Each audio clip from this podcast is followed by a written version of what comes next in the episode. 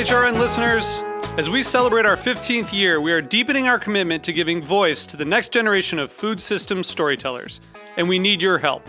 Our internship and fellowship programs help activate new possibilities for underrepresented and underestimated young people through experiential journalism, audio engineering, and production training. Through these unique programs, HRN helps food equity stewards build essential workforce readiness skills that expand their potential and foster economic mobility. Please consider supporting these critical programs. And with a minimum donation, you can be entered to win a dinner for two at an amazing restaurant in one of eight cities and tickets to a concert at a great venue in one of those cities. We have incredible partners across the country who have donated, as they also share our passion for helping to educate the next generation of food systems storytellers. Check out heritageradionetwork.org slash 15 to donate and enter to win today. That's heritageradionetwork.org slash 15 to donate and enter to win today. And make sure you donate before March 31st. Thank you.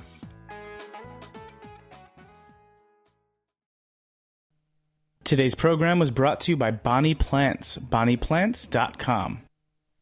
Hi, this is Celia Kutcher, host of Animal Instinct, and you are listening to Heritage Radio Network broadcasting live from Bushwick, Brooklyn. If you like this program, visit heritageradionetwork.org for thousands more.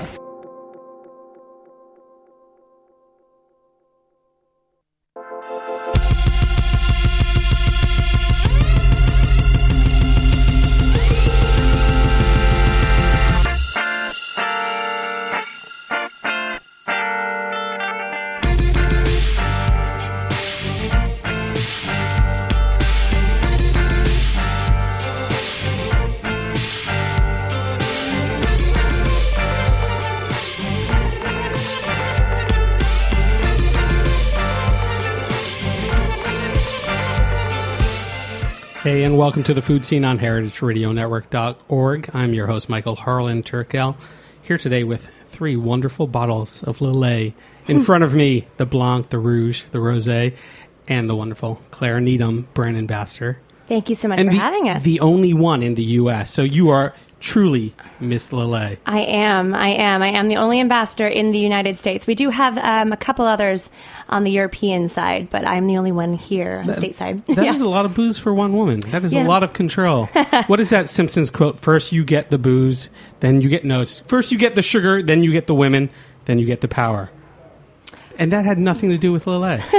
Just I was referencing. no, but it is how I live yeah. my life, so Yeah. I feel like it's okay. Yeah. So, to be a brand ambassador, I've always wondered this because you see people come into bars sometime with their bottles, trying to integrate it into a, a cocktail or some Mm-hmm. kind of service. But Lillet has such an, uh, a part in cocktail culture in the U.S. now, but started way back in the late 1800s in France. Yeah. So the popularity of Lillet, it started in the 1800s. It started in um, the the Lillet brothers started in 1872, um, and at the time, aperitifs were very very popular in all of France. So they didn't bring it over to the U.S. Um, until more like the 30s. Is when they really started advertising and brought it back over uh, stateside. Um, but it's it, it is definitely in a lot of classic cocktails, classic cocktail culture.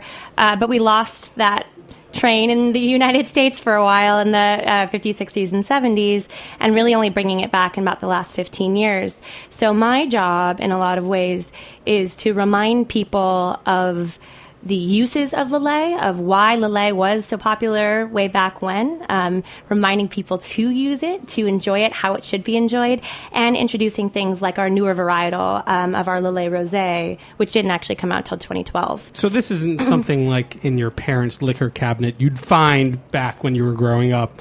Then take a little out, fill it up with water, put it back, and hope that there wasn't a line on there counting it. Um, th- this is really new to our generation, and it kind of was removed from our culture up until you said Yeah.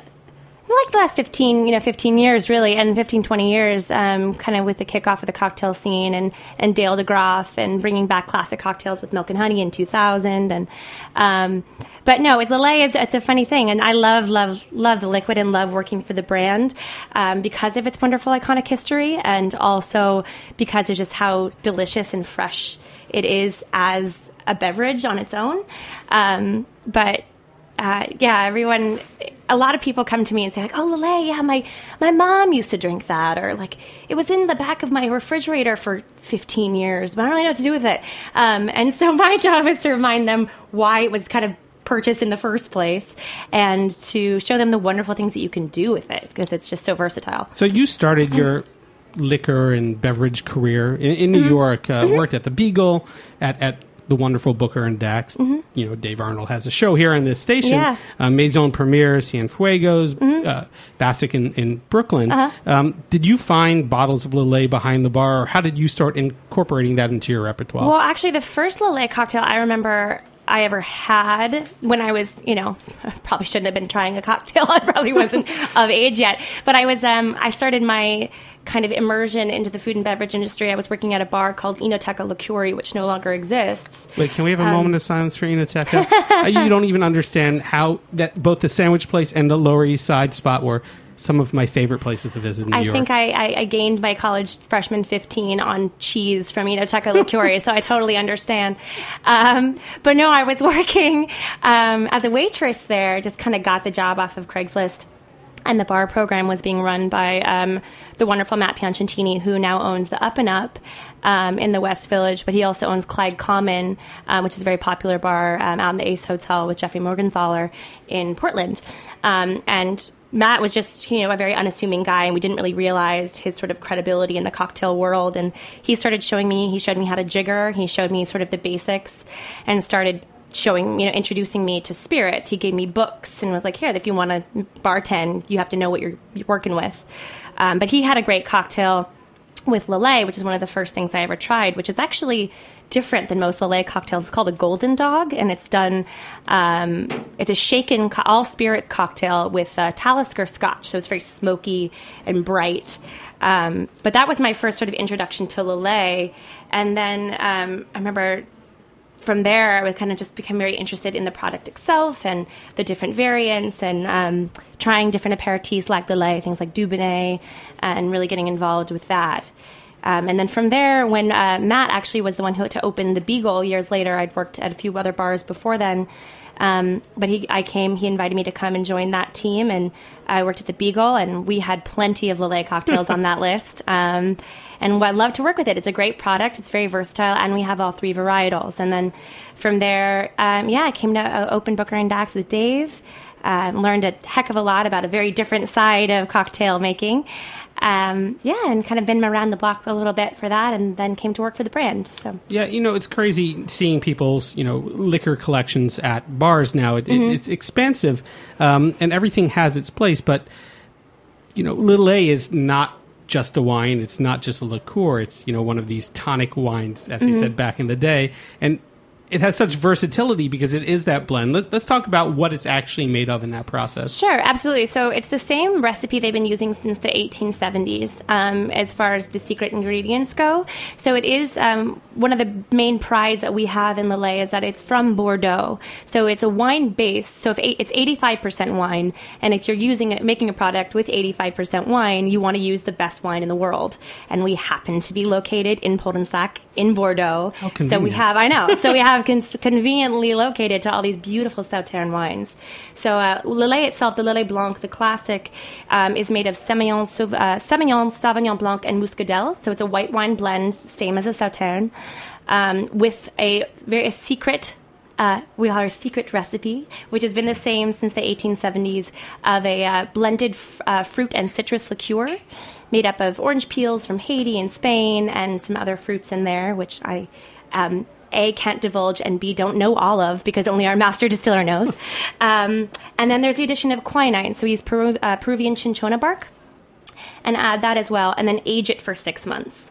So it's not a wine, it's not a liqueur, it's not a tonic. It's a blending of all these three really beautiful ingredients and using the best of the best of those ingredients, and then ble- uh, blending them together and aging them in French oak to give them a really nice depth and quality and softness. I mean, they're hmm. fine. They're racked. They're filters. It, it truly is like, you know, a fine wine in, in, in how it's cared for. Mm-hmm. And when when you say best, it's so true because for years I thought I hated tonic water mm-hmm. because I hated quinine, Right, and then I tasted real quinine, right. And that's delicious. Yeah. Well, Well, not not straight. not in its. yeah. They did. I did taste it when I was at the Pot and Stack Distillery. I did taste quinine in its straight form, which I had never tried Yeah. before. And no, it is not delicious. Yeah. there is a reason people put these beautiful concoctions together to cover the flavor of quinine, which they were trying to administer to uh, cure malaria. I mean, let's Yeah. talk about that, the medicinal purposes, because I think part of Lillet's popularity was also because of Louis Pasteur saying Mm-hmm. that wine was this healthy and hygienic thing, Mm-hmm. you know, and that that was at the same time these aperitifs were really Yeah. showing up in France. Well, aperitifs were crazy in the 1800s. They were everywhere. They were commissioned by the government um, with kind of the initial aperitif recipe being done by Joseph Dubonnet. Um, and it was to, they were commissioned by the government because the French Legion soldiers were coming back from Africa with malaria. And they needed some way to administer this very, very, very bitter tonic in an enjoyable fashion. And actually, Joseph Dubonnet's wife started, um, along with him, was making these concoctions, and she was kind of a socialite and started throwing these wine-based aperitif parties.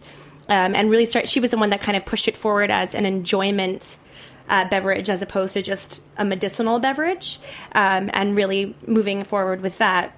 Um, this was obviously prior to sort of the cocktail usage of them, but they were everywhere, and there were hundreds and hundreds and hundreds of aperitifs in the 1800s and 1900s in France.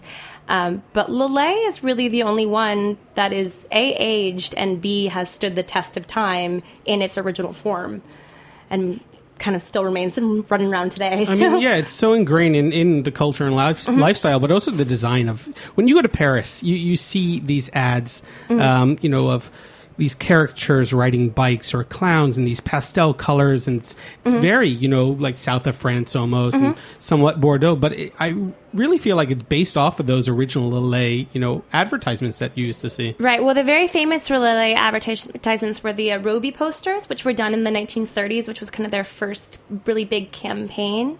Um, and that's when you see the Lady of the Vine, the where the very famous um, image of a kind of half naked woman um, covered in vines holding a bottle of Lillet and laughing. Um, and they're very iconic, and they are um, definitely very iconic images and very integrated into French culture. Um, but it is funny because you think of like people riding around with Lillet in their baskets, and it seems like this wonderfully kind of picturesque, but perhaps slightly more removed thing until you go to Bordeaux and you go to the south of France and everyone is riding around with baskets with Lillet and just kind of smiling and waving it. It's very funny and it's very wonderful and Yeah. kind of a charming way of life. Whereas yeah. the Lillet came, what, on the BQE, BQE this time, or on the L train? Um, yeah, well, L Yeah. train, L train to an Uber. Yeah. Yes, that was. how how how has advanced in the world and, and changed yes. over time. Um, let's talk about these three varieties, and we'll crack it open and then go to break because uh, we're gonna we're gonna take a couple shots during break, so you don't have to hear us slurping away. Right. But the the Blanc uh, came first. Blanc came first um, in the 1800s.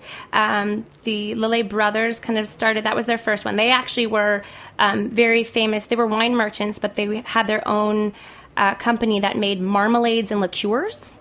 Um, and so they started blending when everyone was in this aperitif craze, brought in the Bordeaux wine that they were already selling, brought in liqueurs, started to blend them together to kind of create their own concoction and found one that they really, really loved. And that is the Lillet Blanc, which is a white wine base.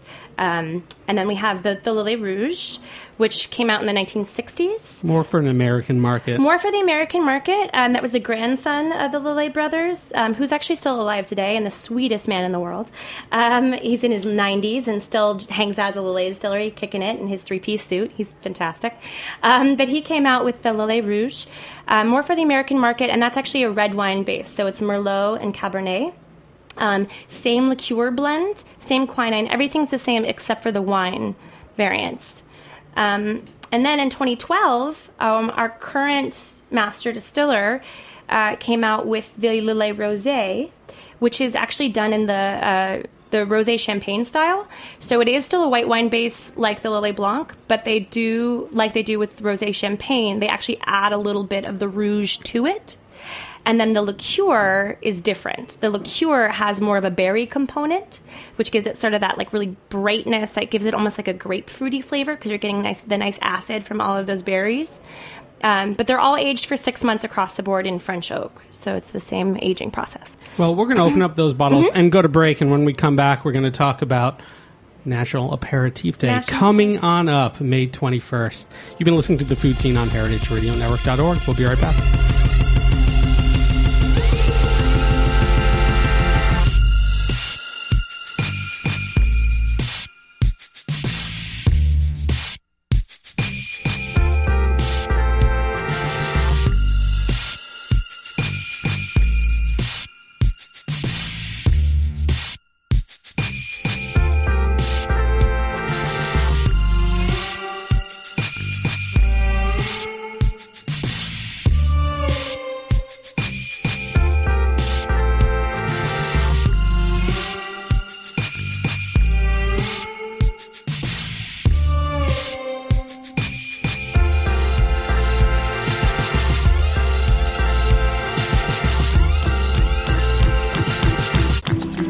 Could an app be the answer to a better garden?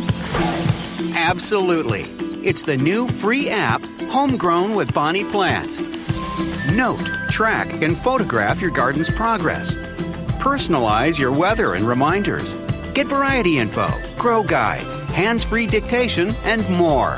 The Homegrown with Bonnie Plants app, the sharpest tool in your garden.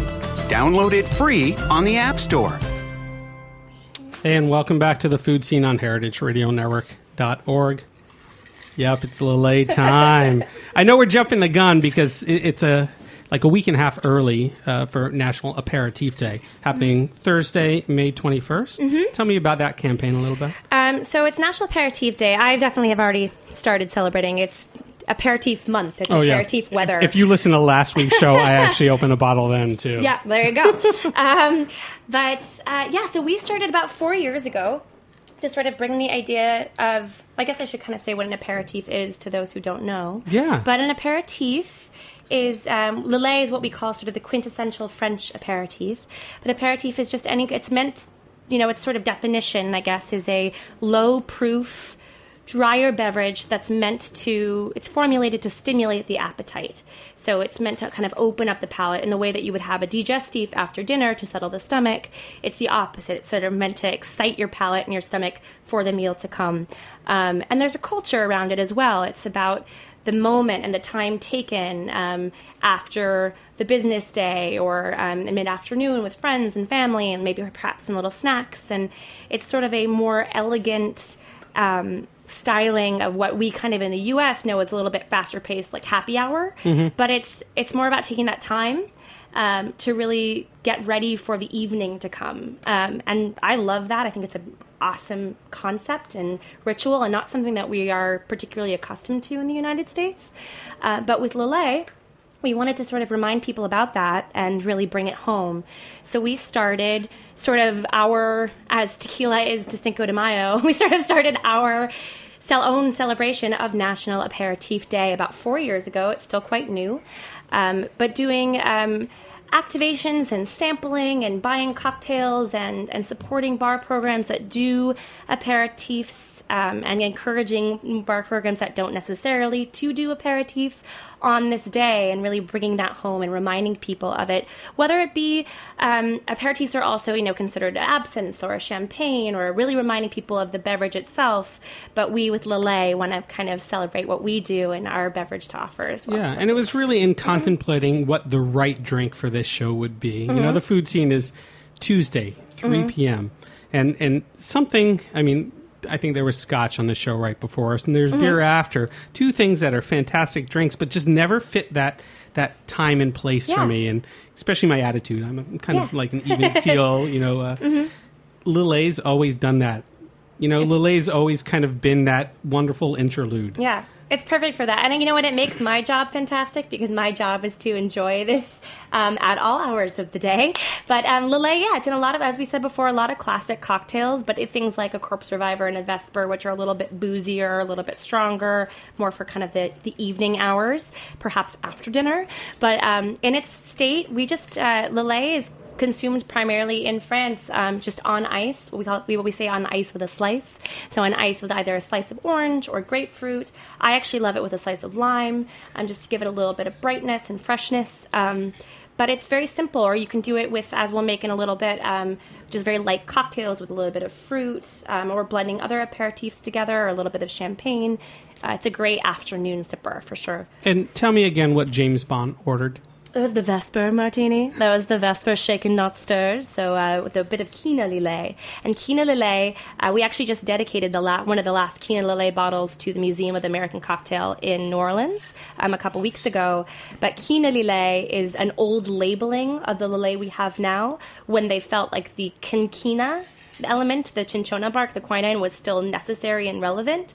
So it's the old name of that. But they kind of realized when nobody needed malaria curing anymore that perhaps it wasn't as necessary to keep the Kina name. Well, you don't know where Yeah. everyone travels. You know, it's a great international sure. beverage for that. Yeah, but at the time, they say, and then also to differentiate it from the uh, at the the recently released in the seventies when they changed it Lillet Rouge, they changed the name to Lillet Blanc. Yeah, and it, mm-hmm. it was in it was in Casino Royale, and mm-hmm. the book, you know, Ian Fleming's book came out in mm-hmm. I think the the fifties, and it was only on the big screen in two thousand six. Did you guys see a big push again when that was released? Yes, absolutely. Um, and uh, it's it's always kind of a very exciting thing. It is a very, um, I guess you could say, sultry side to the Lillet story of having this kind of Vesper Martini named after his very famous lover, and it's kind of an exciting thing for us, which gives another side to what we do. And what is in the Vesper? It's one of those cocktails that I order and I love, and I drink so quickly I always forget to ask what's in it. Well, a Vesper is uh, made with gin. So usually a London Dry gin, so something like a Plymouth or a.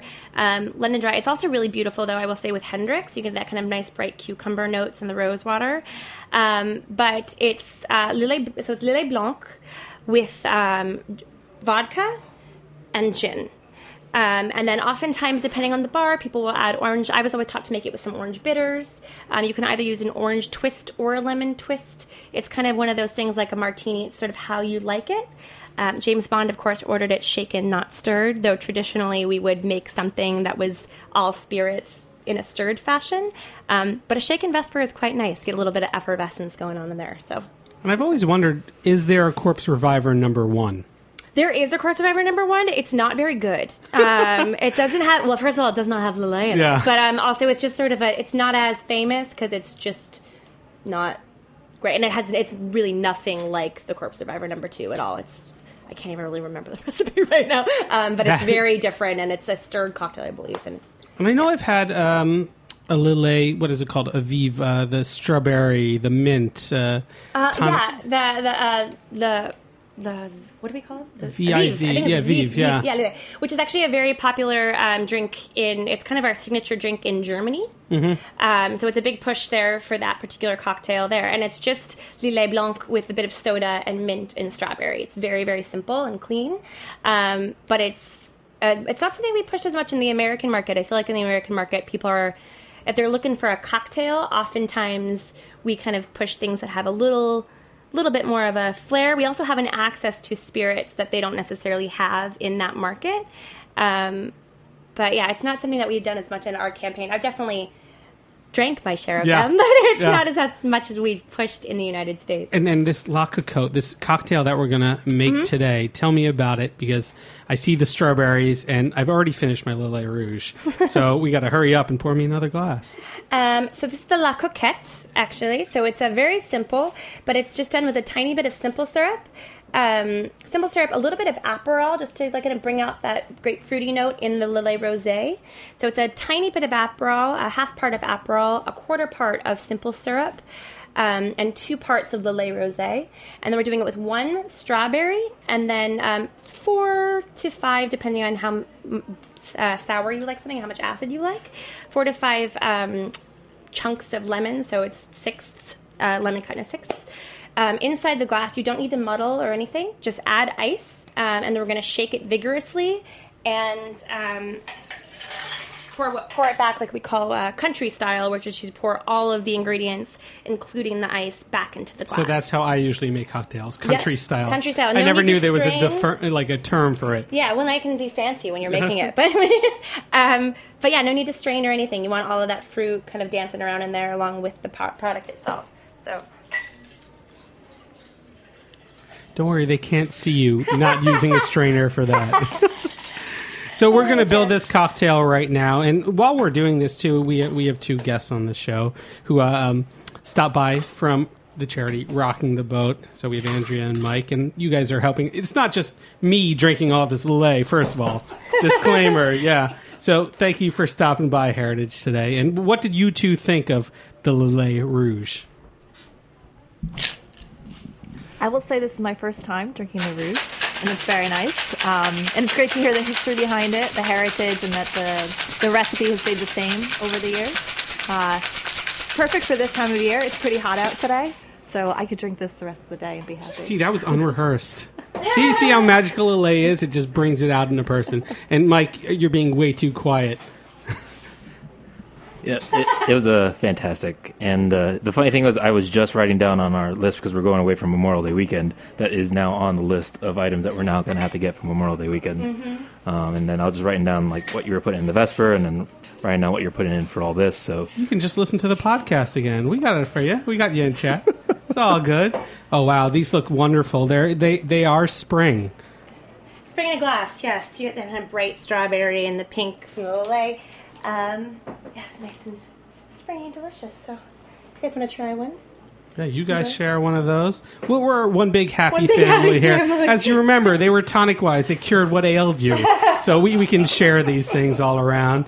Um, again, I've been a fan of Lillet for a long, long time, and thank you so much for being on. Mm-hmm. Oh, for and throughout this month and until I run out of Lillet, Mm-hmm. I will have this as a fixture on my show, just because it not only makes sense, but it just it. it it creates such a wonderful lifestyle. Mm-hmm. I mean, aside from all the culture and you know history Mm-hmm. ingrained in it, it just like you said slows everything down a little It bit does. in, in the most wonderful of ways. It does. And you were talking about bringing it, you know, I'm also going away for Memorial Day weekend. We're going to the lake, and it's something it's so easy to bring. You can just crack open a bottle, you can add it, you can have it just with ice, you can have it with seltzer, you can have, but there's something about this sort of, um, it's a it's a ritual in cracking open an aperitif. It really is, and it's nice, and it, and it has it's a great thing for getaways or for I had a picnic with a bunch of people on Sunday, and we cracked open just a nice bottle of Lillet, and it's so simple and but just special. It's a special thing to have.